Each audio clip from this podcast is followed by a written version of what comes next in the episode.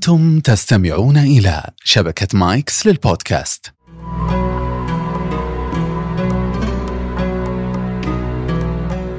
أهلا وسهلا بكم مشاهدينا الكرام معنا في بودكاست قبل الغروب والذي يأتيكم من قناة مايكس البودكاست.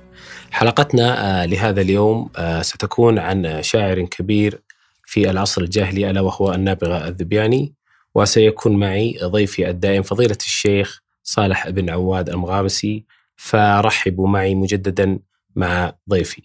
أهلا وسهلا فيك فضيله الشيخ. حياك الله دكتور جابر وحيا الله الاخوه جميعا مستمعين ومشاهدين.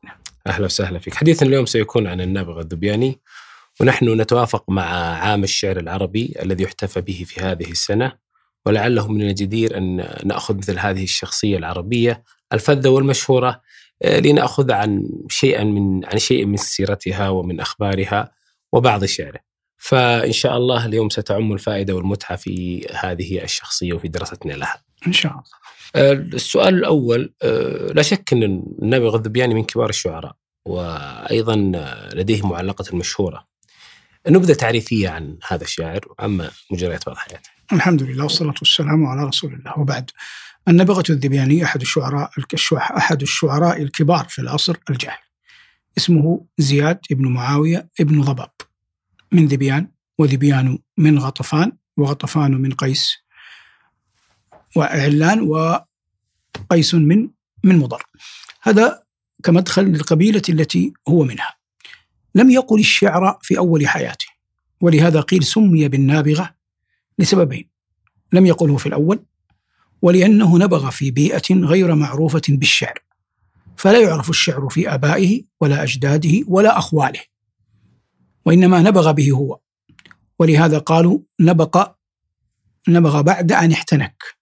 وكلمة أخرى ستأتي إذا أذن الله في نهاية المطاف. هذا النابغة الدبياني أجمع الشعراء أجمع النقاد على أنه من فحول الشعراء. ابن سلام عده في الطبقة الأولى بعد امرئ القيس. كان له شعر مجيد خلدته المعلقة وله شعر آخر في غير المعلقة. وله منزلته الكبرى ما بين الشعراء. هذا مدخل للقاء. هو من من ذبيان قبيلة ذبيان ولكن ليس له ذكر في معركة داحس والغبراء داحس والغبراء كما تعلم كانت صراعا ما بين عبس وذبيان بسبب فرسين أحدهما اسمه داحس وهو حصان والغبراء وهي فرس. الحصان لقيس والفرس لحذيفة بن بدر وقيل لحمل بن بدر. أصل المعركة هذه التي استمرت أي سنين أربعين عاما وكانت فيها أيام كيوم اليعمورية ويوم جفر الهباءة من أشهر أيامها. وأنت إذا تأملتها تعرف حقيقة صدق القرآن عندما وصف ذلك العهد بأنه جاهلية. وقد وردت كلمة الجاهلية في القرآن في أربع مواضع. الذي يعنينا من هنا إذ جعل في قلوب الذين كفروا الحمية حمية الجاهلية. فهذه حمية الجاهلية هي التي كانت سببا في حرب داحس والغبراء. أشكل على الناس عدم ظهور النابغة في هذه الأيام التي امتدت إلى أربعين عاما رغم أنها حرب داحس والغبراء أظهرت شخصيات عدة. أظهرت دهاء قيس بن زهير حتى قيل إنه أدهى العرب. أظهرت شجاعة عنترة العبسي وأحد فرسان العرب المشهورين. أظهرت بغي حمل بن بدر كان من البغاة بغ وذلك كان مصرعه وخيم كما قال زهير بن أبي سلمى في في قصيدته. أظهرت كرم هرم بن سنان أظهرت شخصيات. شخصية النابغة غابت تماما عن حرب داحس والغبرة قال بعضهم ربما هذا لكونه كان مشغولا ببلاط الملوك عند الغساسنة والمناذرة. ولكن هذا التأويل يعني قابل لأن يقبل إلى حد كبير لكنه ليس جوابا شافيا لماذا غاب ذكر النابغة عن حرب داحسة والغبراء. وزيادة في الأمر يعني تعقيبا على الأول في التعريف به فإن النابغة يقال ممن وضعه الشعر. وضعه الشعر. وضعه الشعر. رغم شهرته لما لأنه من بيت عال. أها. فالشعر دأبه وسننه في القديم. يرفع الوضيع ويضع الرفيع. هذا الشعر. يرفع الوضيع ويضع الرفيع. إذا تلبس به الكبار وضعهم. لأنه لن يوصف بأنه ملك أو أمير أو سيد أو شيخ سيوصف بأنه شاعر. وهي أقل. وأما الشاعر أما الوضيع الذي لا يعرف بشيء فإذا وصف بأنه شاعر ارتقى. فالشعر يرفع الوضيع ويضع الرفيع. ولهذا قال الشافعي وكان يحب يحب أن يدعى بأنه عالم ولولا الشعر بالعلماء يزري لكنت اليوم أشعر من لبيدي وحتى شيخنا الأمين الشنقيطي رحمة الله تعالى عليه صاحب كتاب أضواء البيان لما قيل له كان يحسن قول الشعر قال لا أريد أن أعرف به. لا أريد أن يقال عني شاعر. هنا يفقه الإنسان قول الله تعالى لنبيه وما علمناه الشعر وما ينبغي له. مقام النبوة. أين منه مقام الشعراء؟ آه، ذكرت قضية الجاهلية. هل الجاهلية ضد العلم؟ الجاهلية ليست ضد العلم. الجاهلية هنا ضد الحلم. مأخوذة من قول عمرو بن كلثوم ألا لا يجهل أحد علينا فنجهل فوق جاهل الجاهلين. لا يتصنع أحد غضبا علينا يريد منا أن نسكت ونصبر سنجهل عليه. سنبادله بأقوى سنغضب أكثر. فنجهل فوق جهل الجاهلين. الجاهلية ليست ضد العلم وإنما الجاهلية ضد الحلم ضد العقل ضد التريث ضد الترقي في معالي الأمور. وإلا قبيلتان كلاهما أبناء عمومة عبس وذبيان يقتتلان من أجل سباق سباق فرسين أمر لا يقبل أن تمكث الأيام بينهما أربعين سنة يقتتلان. بسبب بسبب نعم. صراع ما بين فرسين. وإن كان له بواعث قديمة يعني سياسية قبل لكن هذا مرده في الأخير. نعم. المهم أن العصر الجاهلي لا يقصد به الجهل أو ال... نعم لا يقصد به الجهل الذي هو ضد العلم. نعم. النابغة الذبياني نبغى آه، في الشعر فيما بعد. هل هذا الشيء أثر على منزلته بين الشعراء وشعراء المعلقات؟ لا منزلته في الشعراء عالية. وأجمع النقاد على علو كعبه فيها. مما يدل على ذلك أنه كانت تضرب له قبة من أدم في سوق عكاظ. وكان يحكم بين الشعراء فيما يقولون وإن كان بعضهم يقلل من صحة هذه الرواية. وفيها القصة المشهورة أنه أنشده الأعشى وأنشدته الخنساء قدم بعينيك أم بالعين عوار أم ذرفت إذ خلت من أهلها الدار. وإن صخرا لتأتم الهداة به كأنه علم في رأسه نار. حمال ألوية هباط أودية شهاد أندية للجيش جرار. وإن صخرا لمولانا وسيدنا وإن صخرا إذا نشت يعني ندخل في الشتاء وإن صخرا إذا نشت لنحار. قصيدة طويلة. ثم جاءه حسان. وهو خزرجي يماني خزرج معدودة من أهل اليمن. من قحطان وليسوا من من عدنان وأنشده قصيدته والتي يذكر فيها مفاخر قومه وأنهم آباء وأخوال وأعمام لملوك الحيرة فقال ولدنا بني العنقاء وابني محرق فأكرم بنا خالا وأكرم بنا ابنما شماريخ لنا جفلات الغر يلمعن بالضحى وأسيافنا يقطرن من نجدة دم إلى آخر ما قال فلم يجزه النابغة بالشيء الذي يريده. يعني ما حكم عليه بأنه أشعر الشعراء. فغضب. أصابته الحمية ورد ردا فاحشا فأسكته النابغة. قال يا ابن أخي إنك لا تحسن أن تقول فإنك كالليل الذي هو مدركي وإن خلت أن المنتهى عنك واسع هذا بيت للنابغة وهو مما تفرد به ووصف به الليل. فالمقصود هذا كونه تنصب له قبة. من أدم في سوق عكاظ. فيعرفه الناس ويحكم بينهم دلالة على علو الكعب كعبه. وقد قال النقاد إن شعره كان حاضرا في مجالس الملوك والأمراء والعلماء يتداوله الناس وهذا حق.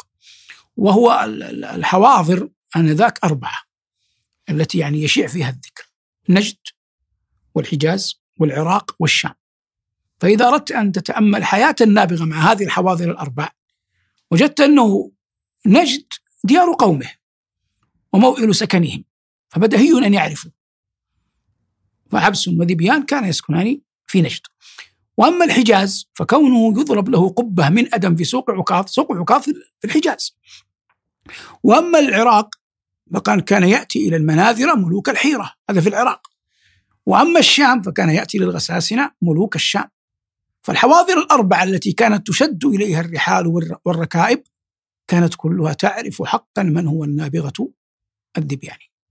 فهذا يدل على علو الكعبة ويستشهدون بأن أمير المؤمنين عمر بن الخطاب رضي الله عنه وأرضاه خرج من بيته من بيته ذات يوم فإذا بوفد من قطفان فسألهم أي شعرائكم الذي يقول أتيتك عاريا خلقا ثيابي على خوف تظن بي الظنون فألفيت الأمانة لم تخنها كذلك كان نوح لا يخون. قالوا النابغة. قال فأي شعرائكم الذي يقول فإنك كالليل الذي هو مدركي وإن خلت أن المنتهى عنك واسع؟ قالوا النابغة. قال فأي شعرائكم الذي يقول حلفت فلم أترك لنفسي كريبة وليس وراء الله للمرء مذهب؟ قالوا النابغة. قال هذا أفضل شعرائكم. فهذه جعلوها دليلا على علو كعب النابغة. مع ذلك لن يسلم من خطأ. أخذ عليه الإقواء. الإقواء تعرف تختلف حركة الروي القافية في آخر الأمر. قال في قصيدة له يتكلم فيها عن زوجة النعمان أن آل الزحاف والعلل. الز... هي أنا أتكلم في الأخير في الأخير. زحاف العلل يأتي في الأوسط. وقال أمن آل ميت رائح أو مغتدي عجلان ذا زاد وغير مزود. زعم البوارح أن رحلتنا غدا وبذاك أخبرنا الغراب الأسود. فالأسود الدال مضمومة قبلها مزودي مكسورة. الحركة اختلفت. هذا يسمى إقواء عيب عليه. فلما عيب عليه ودخل يثرب. كانت تسمى المدينة يثرب. ما كان أحد ما كان أحد يعرف أنها اسمها المدينة سميت في عهد النبي. فلما دخلها كان ذا هيبة. فقال قصيدته هذه فما تجرأ أحد أن يخطئه ويخبره. فعمدوا إلى جارية تغني وطلبوا منها أن تغني هذه القصيدة بين يديه. فغنتها وأن تمد في اللحن آخر القصيدة. فقالت أمن آل ميت رائح أو مغتدي عجلان ذا زاد وغير مزود بالكسر. زعم البوارح أن رحلتنا غدا وبذاك أخبرني الغراب الأسود ضمت الدال مشي عرف أنه أخطأ فعدلها فقال عن نفسي خرجت من يثرب وفي شعري بعض العاهة. دخلت يثرب وفي شعري بعض العاهة وخرجت منها وأنا أفضل الشعراء لأنه عدلها. وعيب عليه التضمين التضمين أن يكون البيت الثاني معلقا بال بالأول يقول في مدح بعضهم هم وردوا الجفار على تميم وهم أصحاب يوم عكاظ إني شهدت لهم مواطن صادقات وثقن لهم بحسن الظن مني. هذا الذي يسمى التضمين وقد عيب عليه. بقي شيء ثالث عيب عليه أنه لم يصف الخيل في شعره إلا قليلا. والعرب كانت تتمدح بمدح الخيل. جاء هذا في شعر امرئ القيس وفي شعر عنترة وفي شعر غيرهما. عندما قلت إن النابغ الذبياني عندما أصبح محكما بين شعراء الجاهلية ذكرت عبارة قلت هذه الرواية يعني فيها خلاف لأنه أنا أتصور إن هل العصر الجاهلي يصل إلى مرحلة إنهم ينصبون شاعرا من قبيلة أخرى فيأتي شاعر آخر من قبيلة أخرى لكي يضع شعره أمامه فقد يحرج نفسه أو يضع عمله وإنتاجه. وهذا بعيد من الطبيعه الجاهلية تساعد على هذا كما قلت. والأبيات ونقدها. نعم. هم يقولون إنه لما رد على حسان قال يا بني أقللت أجفانك؟ وذكر في الأسياف شيئا. إن حسان قال في في في الأبيات ذكر لنا الجفنات الغر. وقال لو قلت الجفان جمع كثرة وقلت يقطرن من نجدة دم ولو قلت يجرين. وهذه ردها أظنه قدام بن جعفر وغيره دافع كثيرا عن حسان. وقال إن تخطئة النابغة له ليست على منوالها ليست صحيحة يعني. جميل. أيضا ذكرت فيما ذكرت آه، آه، عمر بن الخطاب رضي الله عنه. نعم. آه، عندما يستقبل الوفود كان يسأل عن علمائهم وأعلامهم وشعرائهم. هل كانت هذه القضية معرفة أنساب العرب و... وأعلامهم كانت من الأشياء التي يحرص عليها حتى الخلفاء. كانت حاضرة جدا. كان الخلفاء يعرفون هذا. والصديق رضي الله عنه من أعلم الناس بالنسب. النبي عليه الصلاة والسلام لما أذن لحسان أن يهجو شيئا من قريش قال ائتي يا أبا بكر. فهو أعلم بالأنساب حتى يتجنب أن يقع على نسب فيه النبي صلى الله عليه وسلم. فقال حسان لا أستلك منه كما تسل الشعرة من العجين. فالعلم بالأنساب ما زال مفخرا من مفاخر العرب وإن كان لن يبلغ أحد فيه المدى. والله عز وجل يقول والذين من بعدهم لا يعلمهم إلا الله. وقال قصصنا عليه منهم من قصصنا عليك ومنهم من لم نقصص عليك. فليس كل شيء ظاهر لعيان ألف ابن حزم كتابا في الأنساب وزعم فيه وهذا أتعارض الآن أن النابغة له ذرية ساكنة في مصر. قال هكذا ابن حزم في كتابه عن النسب. مع أن النقاد السابقين يقولون لا يعرف للنابغة إلا ابنتان. أمامة وعقرب اسمها عقرب والأخرى الكبيرة التي يكنى بها اسمها أمامة. لكن ابن حزم يقول إن له ذرية ذكور وأنهم يسكنون مصر الآن. آه، النابغة الذبياني آه، عرف بقصائده الاعتذارية وكذلك آه، لديه بعض الأبيات جرت بها الركبان وبخاصة فيما يتعلق بالمثل أو الحكمة. فما تتصور يعني أبرز الأبيات التي جرت مجرى الأمثال أو الحكمة؟ أبرز ما جاء فيها في المعلقة نفسها. المعلقة قال فيها يا دارمية بالعلياء فالسند أقوت وطال عليها سالف الأبد. إلى أن قال إلى الأواري لا ما أبينها عيت جوابنا ما بالربع من أحد. ثم أخذ يذكر النعمان ويعتذر إليه. فتلك تبلغني النعمان إن له فضلا على الناس في الأدنى وفي البعد. ولا أرى فاعلا في الناس يشبهه ولا أحاشي من الأقوام من أحد إلا سليمان إذ قال الإله له قم في البرية واحددها عن الفند وخيس الجن إني قد أذنت لهم يبنون تدمر بالصفاح والعمد ولا أرى فاعلا في الناس يشبهه. قال إلا إلا سليمان إذ قال الإله له قم في البرية واحددها عن الفند وخيس الجن إني قد أذنت لهم يبنون تدمر بالصفاح والعمد فمن أطاعك فأعقبه بطاعته. كما أطاعك وادلله على الرشد ومن عصاك فعاقبه معاقبة تنهى الظلوم ولا تقعد على ضمد إلا لمثلك أو من أنت سابقه سبق الجواد إذا استولى على الأمد. واحكم كحكم فتاة الحي إذ واحكم كحكم فتاة الحي إذ حكمت من ذكر الحمام وذكرت قصتها وهذه عيب عليه فيها لأنه جعل هذا الملك يخاطب بأن يلجأ إلى امرأة من السوق كيف تعد الحمام. يعني عيب عليه هذا البيت. إلى أن قال نبئت أن أبا قابوس أوعدني ولا قرار على زأر من الأسد. هذا الذي قلتم فيه جرى مجرى المثل. ولذلك قالوا إن عبد الملك بن مروان لما غضب على الحجاج وعلم الحجاج بسخط أمير المؤمنين عبد الملك عليه تمثل بهذا البيت. نبئت كتب إليه نبئت أن أبا قابوس أوعدني ولا قرار على زأر من الأسد. أبو قابوس كنية النعمان كنية النعمان. ولا قرار على زأر من الأسد من ذا الذي ينعم ويستريح ويأمن وهو يسمع صوت زئير الأسد؟ هذا البيت جرى مجرى المثل والبيت الآخر حلفت فلم أترك لنفسي كريبة لكن هذا ليس في المعلقة. حلفت فلم أترك لنفسي كريبة وليس وراء الله للمرء مذهب.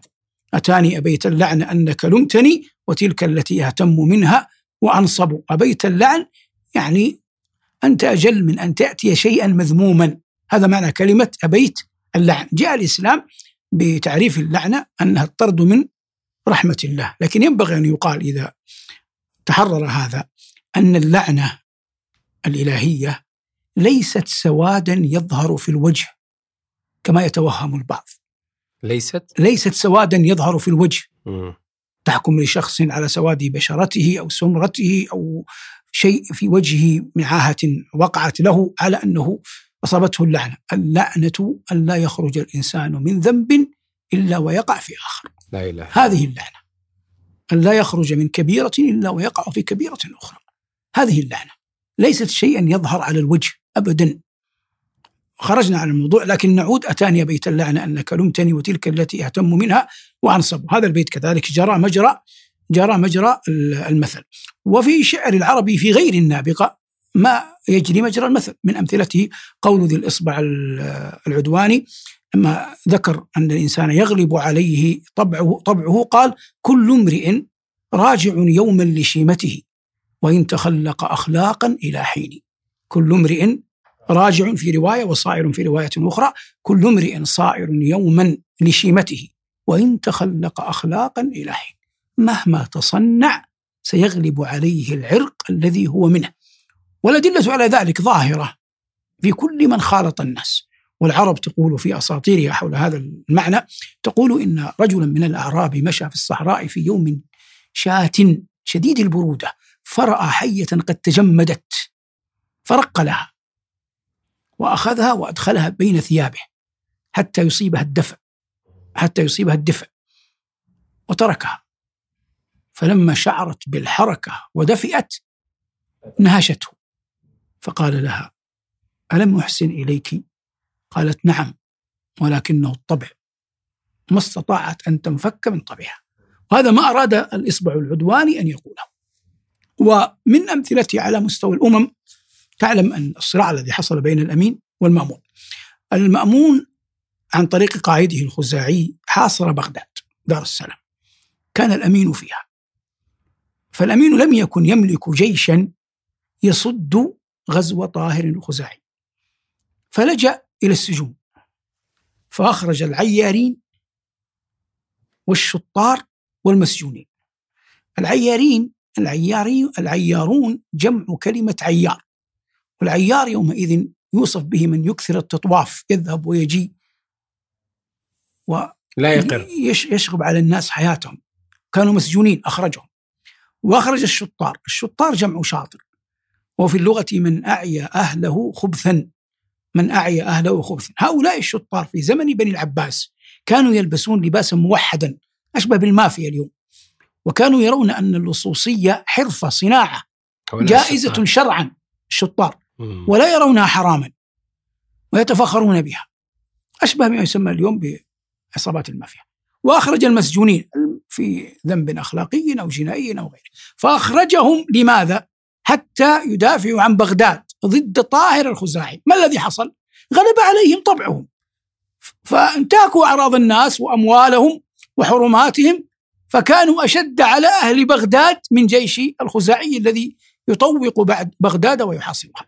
عادوا إلى طبعهم عادوا إلى الشيء الذي هم أصلا فيه. هذا معنى قول الإصبع العدواني كل امرئ صائر يوما لشيمته وإن تخلق أخلاقا إلى حين من الأبيات المتنبي يقول من ومن يجعل الضرغام بازل صيده نعم تصيده الضرغام ما تصيد نعم الطبع يغلب التطبع. الطبع يغلب التطبع. أيضا للنابغة بيت مشهور أظنه وكم من أخ لك لا تلمه على على شعث أي الرجال المهذب. نعم هذا وقوله في المدح في نفس القصيدة هذه يمدح النعمان فإنك شمس والملوك كواكب إذا طلعت لم يبدو منهن كوكب. ما أظن هناك ملك لم يتمنى أن يكون هو الممدوح بهذا البيت. آه على ذكر الملوك النابغ الذبياني تراوح بين المناذرة والغساسنة نعم. عندما ذكر القصيدة في المتجردة آه، اتجه إلى الغساسنة نعم. ومن هنا بدأت العلاقة بين الملوك. العلاقة النابغة مع الملوك آه، سواء كانوا المناذرة أو الغساسنة كيف تجدها؟ أما جزيرة العرب فكما تعلم لم يكن فيها ملوك. حكم قبلي. وإن سموا بعضهم سمي بعضهم ملكا. لكن ما هو شمال جزيرة العرب كان ما يسمى في العرف السياسي بالدول الحاجزة بالدول الحاجزة. هناك فارس يحكمها الأكاسرة بنو ساسان. وهناك الروم بيزنطيون ويحكمهم القياصرة. على مشارف جزيرة العرب. القياصرة أقرب إلى الشام منتهى ملكهم بالشام والساسانيون الفرس انتهى ملكهم أدنى حد إليهم العراق. جعلوا هذه الدول الحاجزة دولة المناذرة في العراق ودولة الغساسنة في الشام. كلا الفريقين المناذرة والغساسنة أصلهم من اليمن. الغساسنة من لخم من تنوخ. وينسبون إلى ماء يقال له غسان. ليس هناك رجل اسمه غسان. ماء. هم نزلوا عنده. كل من كل من شرب من هذا الماء سمي غسانا. سمي غسانيا. سميت البلد كلها دمشق الجولان ما حولها وشيء من الأردن الآن سميت بدولة الغساسنة. يحكمها آل جفنة. حكمهم مضى له ذلك الوقت قرن ونصف. بعد معركة اليرموك انتهى حكم الغساسنة. أما المناذرة فكانوا في الحيرة في العراق لم يكن هناك بغداد في عهد آخر عهد أبو بكر. في آخر عهد أبي بكر. ملك المناذرة الذي في العراق انتهى بعد معركة القادسية أو قبيل معركة القادسية عندما فتح المسلمون بلاد العراق وبلاد وبلاد فارس. هؤلاء الغساسنة والمناذرة. هو في الأصل كان يفد على المناذرة. النابغة يفد على المناذرة على النعمان. ويمدحه وكان مبجلا عنده معظما. وأعطاه مئة إبل سود لم يكن في العرب ناقة سوداء إلا عند النعمان وأعطاه منها مئة سودا برعاتها يقولون وكلابها وخيمها كل ما تحتاجه. وكانت من أعظم العطايا. وخلدها النعمان في شعره. ثم وقع منه قصته مع المتجردة. وهي باختصار أنه رأى زوجة النعمان فطلب منه النعمان أن يصفها فوصفها فقالوا إن المنخل اليشكري الشاعر المعروف الذي له البيت المشهور وأحبها وتحبني ويحب ناقتها بعيري وقبلها ولقد دخلت على الفتاة الخدر في اليوم المطير الكاعب الحسناء ترفل بالدمقس وبالحرير فدفعتها فتدافعت مشي القطاة إلى الهجير وأحبها وتحبني ويحب ناقتها بعيري. هذا المنخل يقولون كان على علاقة بزوجة النعمان. فلما مدح النعمان ولما مدح النابغة زوجة النعمان ووصفها قال والله ما وصف إلا من جرب. وقعت هذه في قلب النعمان. كان النعمان وقعت هذه في قلب في قلب النعمان. كان له حاجب اسمه عصام. بقدر الله النابغة كان على علاقة وطيدة بعصام. إنسان يعيش في بلاط في قصر ومحظوظ من الملك محظوظ من الحاكم. لا بد أن يكون له أعداء لكن هو كان يتمسك بحبل من الناس كبير. هنا حبل الله غير موجود يعني كلهم غير مسلمين. بحبل من من من الناس كبير وهو عصام. فعصام عرف تغير النعمان عليه فنصحه أن يهرب فهرب. فلما هرب لم يرجع إلى قومه في نجد وإنما توجه إلى إلى الغساسنة ومدحهم كليني لهم يا أميمة ناصبي وليل أقاسيه بطيء الكواكب وهي من أعذب شعره. والتي فيها قال ولا عيب فيهم غير أن سيوفهم بهن فلول من قراع الكتائب. تخيرن من أزمان يوم حليمة إلى اليوم قد جربن كل التجارب. إذا ما مضوا بالجيش حلق فوقهم عصائب طير تهتدي بعصائب. رقاق النعال طيب حجزاتهم يحيون بالريحان يوم السباسب. رقاق النعال هم ملوك لا يحتاجون إلى كثرة المشي. فالنعال الذي يلبسونه رقاق. كما بعض ما ظهر الآن من بعض النعال الذي يلبس في الفنادق والقصور اتقاء البرد فقط. يفرضه الوضع لكنه لا يمشى به في الطرقات. وهذا من قديم. لا يحسب أهل الحضارة اليوم أنهم ولدوا آه، أحدثوا شيئا جديدا. هذا من قديم. رقاق النعال. مرهفة مرهفة. ما. يعني لا يمشي بها على صعيد ولا على جبال ولا على حزن من الأرض. رقاق النعال طيب حجزات. حجزات لن ب يعني صنيع الناس لكن سيأتي بمثل قريب الإحرام. الإحرام الذي نلبسه في العمرة. الإزار منه لما يعقد الإنسان الإزار من غير ما يسمى بالحزام يعقده يعني يطويه على نفسه ثم يعقده. مكان العقد هذه هنا وهنا هذه الحجوزات. وفي الحديث آخذ بحجزكم عن النار. أن الإنسان إذا ينقذ أحد غالبا يعني يمسك يمسكه من هنا من هذه الجهة. حتى يجذبه إليه في الحديث. فهو يقول طيب حجزاتهم كناية عن العفة. كناية عن العفة. ولم يقل أحد في العفة أمثل من هذا. إلا اللهم قول أبي تمام في مدح الطوسي عندما قال مضى طاهر الأثواب لم تبقى روضة غداة ثوى إلا اشتهت أنها قبر. فقوله لم تبقى روضة مضى طاهر الأثواب طاهر الأثواب كناية عن العفة. هنا النابغة قال طيب حجزاتهم يحيون بالريحان يوم السباسب هم كانوا نصارى. وهذا عيد عندهم. يقال له يوم النعاسيس ويسمى السباسب يحتفلون به فهو يذكر حالهم آنذاك لأن النصرانية كانت دين الغساسنة ودين المناثرة لكن الغساسنة كانوا أرثوذكوس أرثوذكوس والآخرين على دين آخر. في النصرانية نفسها لكن كما تعلم مذاهب شتى كان بينهما شيء من الصراع. المقصود من هذا كله حاله مع الغساسنة وحاله مع المناثرة غضب عليه النعمان ثم علم أنه عرف الوضع.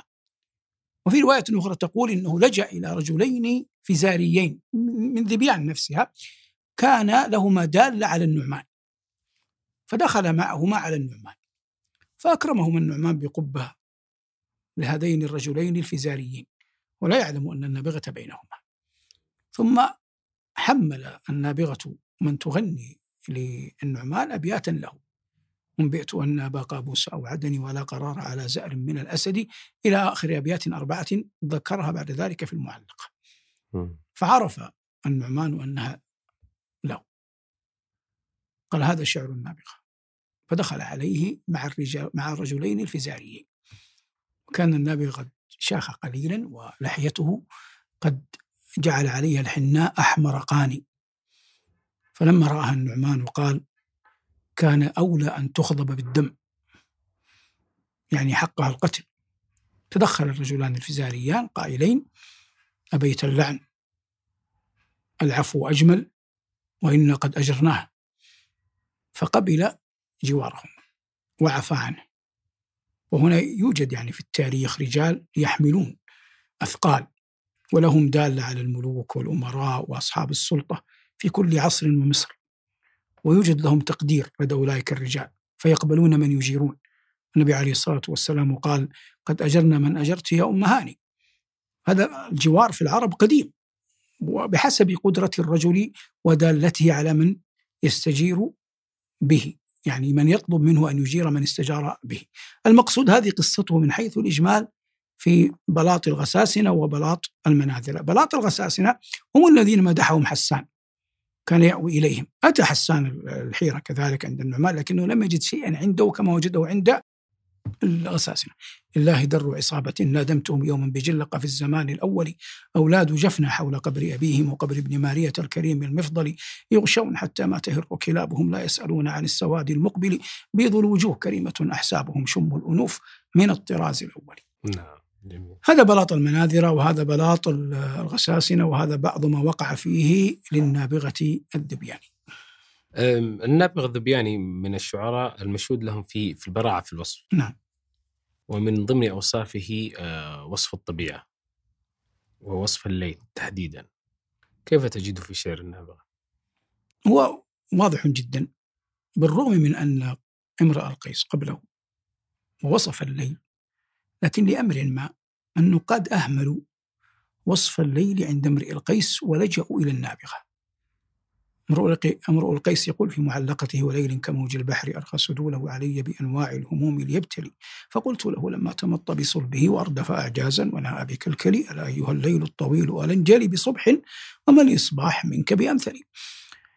عندما أتوا للنابغة قال كليني لهم يا أميمة ناصب يا أميمة ناصبي هي رؤيت بالفتح وأنا أستغرب كيف رؤيت بالفتح مع أن حقا أن تبنى على الضم هي علم أي مميز. علم. مفرد وتبنى على الضم لكن بجميع الروايات بالفتح وقد اضطرب النقاد في قضية تخريجها لكن كل من وقفت عليه السوزني الشنقيطي غيرهم من علماء العربية الذين خلدوا في الجمهرة في غيرها كلها بالفتح كليني لهم يا أميمة ناصبي وليل أقاسيه بطيء الكواكب وقوله في شعر آخر فبت كأن العائذات فرشن لي هراسا به يعلى فراشي ويقشب.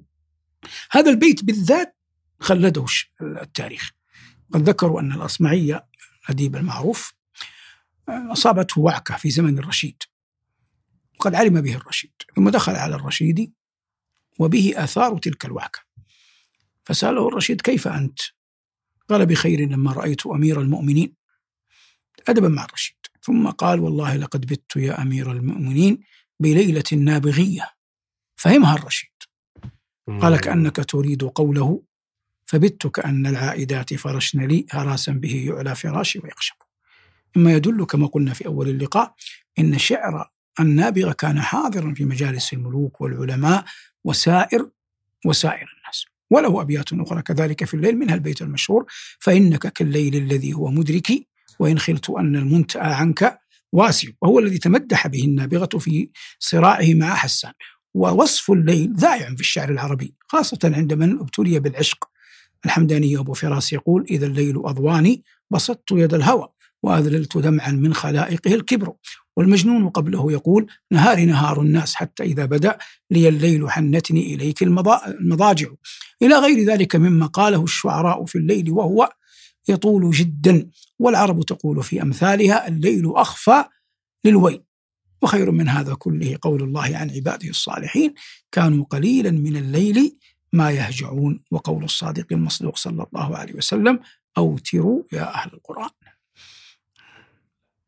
أم، النابغة الذبياني في آخر حياته قد يكتنفها بعض الغموض. كيف تجدها؟ عمر كثيرا. ولكنهم قالوا الكلمة التي أجلت قولها عمر فلم يهتر يعني لم يصبه الخرف. رغم أنه عمر ويقولون إنه مكث دهرا بعد أن عمر مكث زمنا لا يقول الشعر ثم ذات يوم خرج على بناته وأنت تعلم أن الرجل إذا عمر غالبا يسقط حاجباه على عينيه. فلا يكاد يرى فقال لبناته اغسلن ثيابي وعصبن حاجبي يعني ارفعوها واجعلوا عليها عصابة حتى لا تسقط علي حتى أرى. فرأى الناس فلما رأى الناس تفكر في حاله ونظر في مآله فقال المرء يطمع أن يعيش وطول عيش قد يضره تفنى بشاشته ويبقى بعد حلو العيش مره وتض- وت- وتضره الأيام حتى لا يرى شيئا يسره. كم من شامت بي إن هلكت وقائل لله در. المرء يرغب أن يعيش وطول عيش قد يضره. تفنى بشاشته ويبقى بعد حلو العيش مره. وتضره الأيام حتى لا يرى شيئا يسره. ثم يذكر حاله بعد موته. كم من شامت كم خبرية كم من شامت إن هلكت؟ كم من شامت بي إن هلكت وقائل لله در. سيجد. سيكون في الناس من يمدحني وسيكون في الناس من من يذمني. ما يذمني. هذا أحد أكبر فحول الشعراء في العصر الجاهلي. هو مات قبل النبي قبل بعثة النبي صلى الله عليه وسلم بثمانية عشر عاما. يعني يعني. أدرك النبي لكنه لم يدرك بعثته. ما دام أدرك حسان. وحسان أدرك النبي إذا قريب. فهو مات قبيل بعثة النبي صلى الله عليه وسلم فيما أذكر باثني عشرة سنة أو ثمانية عشرة سنة. يعني أدركه أدرك النبي صلى الله عليه وسلم لكنه ما أدركه نبيا فأصبح معدودا في أهل الفترة. آه، أنت ذكرت أن النابغة كان شعره حاضرا آه، لدى نعم. الملوك والوزراء وغيرهم من العرب. حقيقة تمثل الشعر في بعض المواقف. عندما يعني تحدثت مثلا عن الليل مثلا يقول المتنبي آه، وليل ويوم كليل العاشقين كمنته أو ربما في موقف محزن أو مفرح تمثل الأبيات في بعض المواقف ما تدواها هو هذا الذي يخلد الشعر أن يجري البيت مجرى المثل تمر بال بالرجل أو بالمرأة يمر به أمر ما فيتمثل بقول القائل.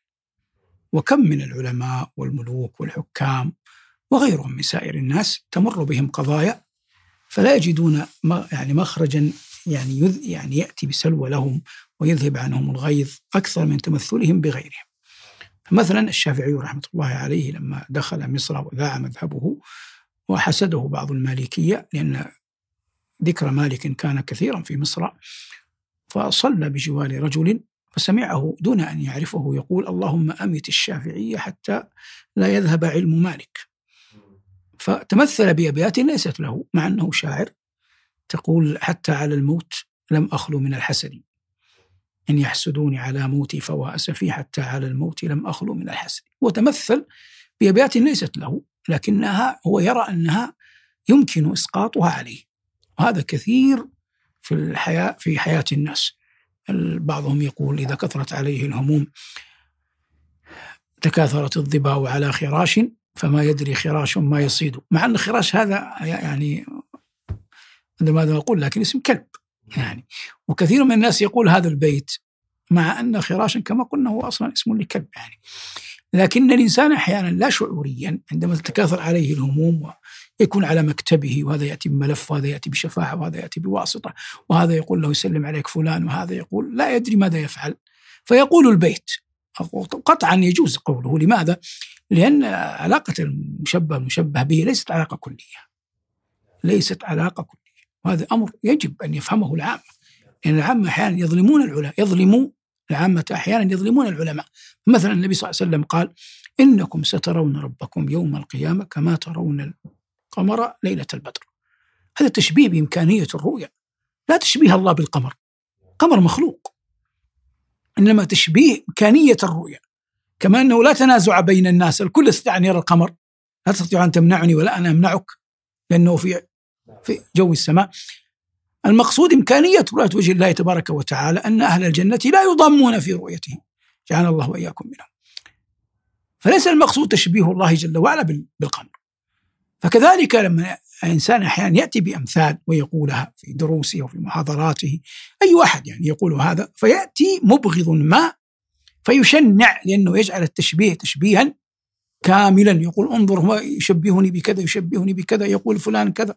هو لم يقصد من هذا شيئا لكنه إذا كان الرجل المتكلم ذا نية سيئة فلا مناص من أن يقول هذا ولا نعم. دواء له نعم هنا مجرى آخر مجرى آخر. للتعريض والتورية ولكن الشعر أحيانا يتمثل ويستشهد به للتعزية أو للحكمة حتى أحياناً. للحكمة أو لأي لأغراض ويو- شتى يعني يولد في النفس الحكمة يورد في النفس نعم.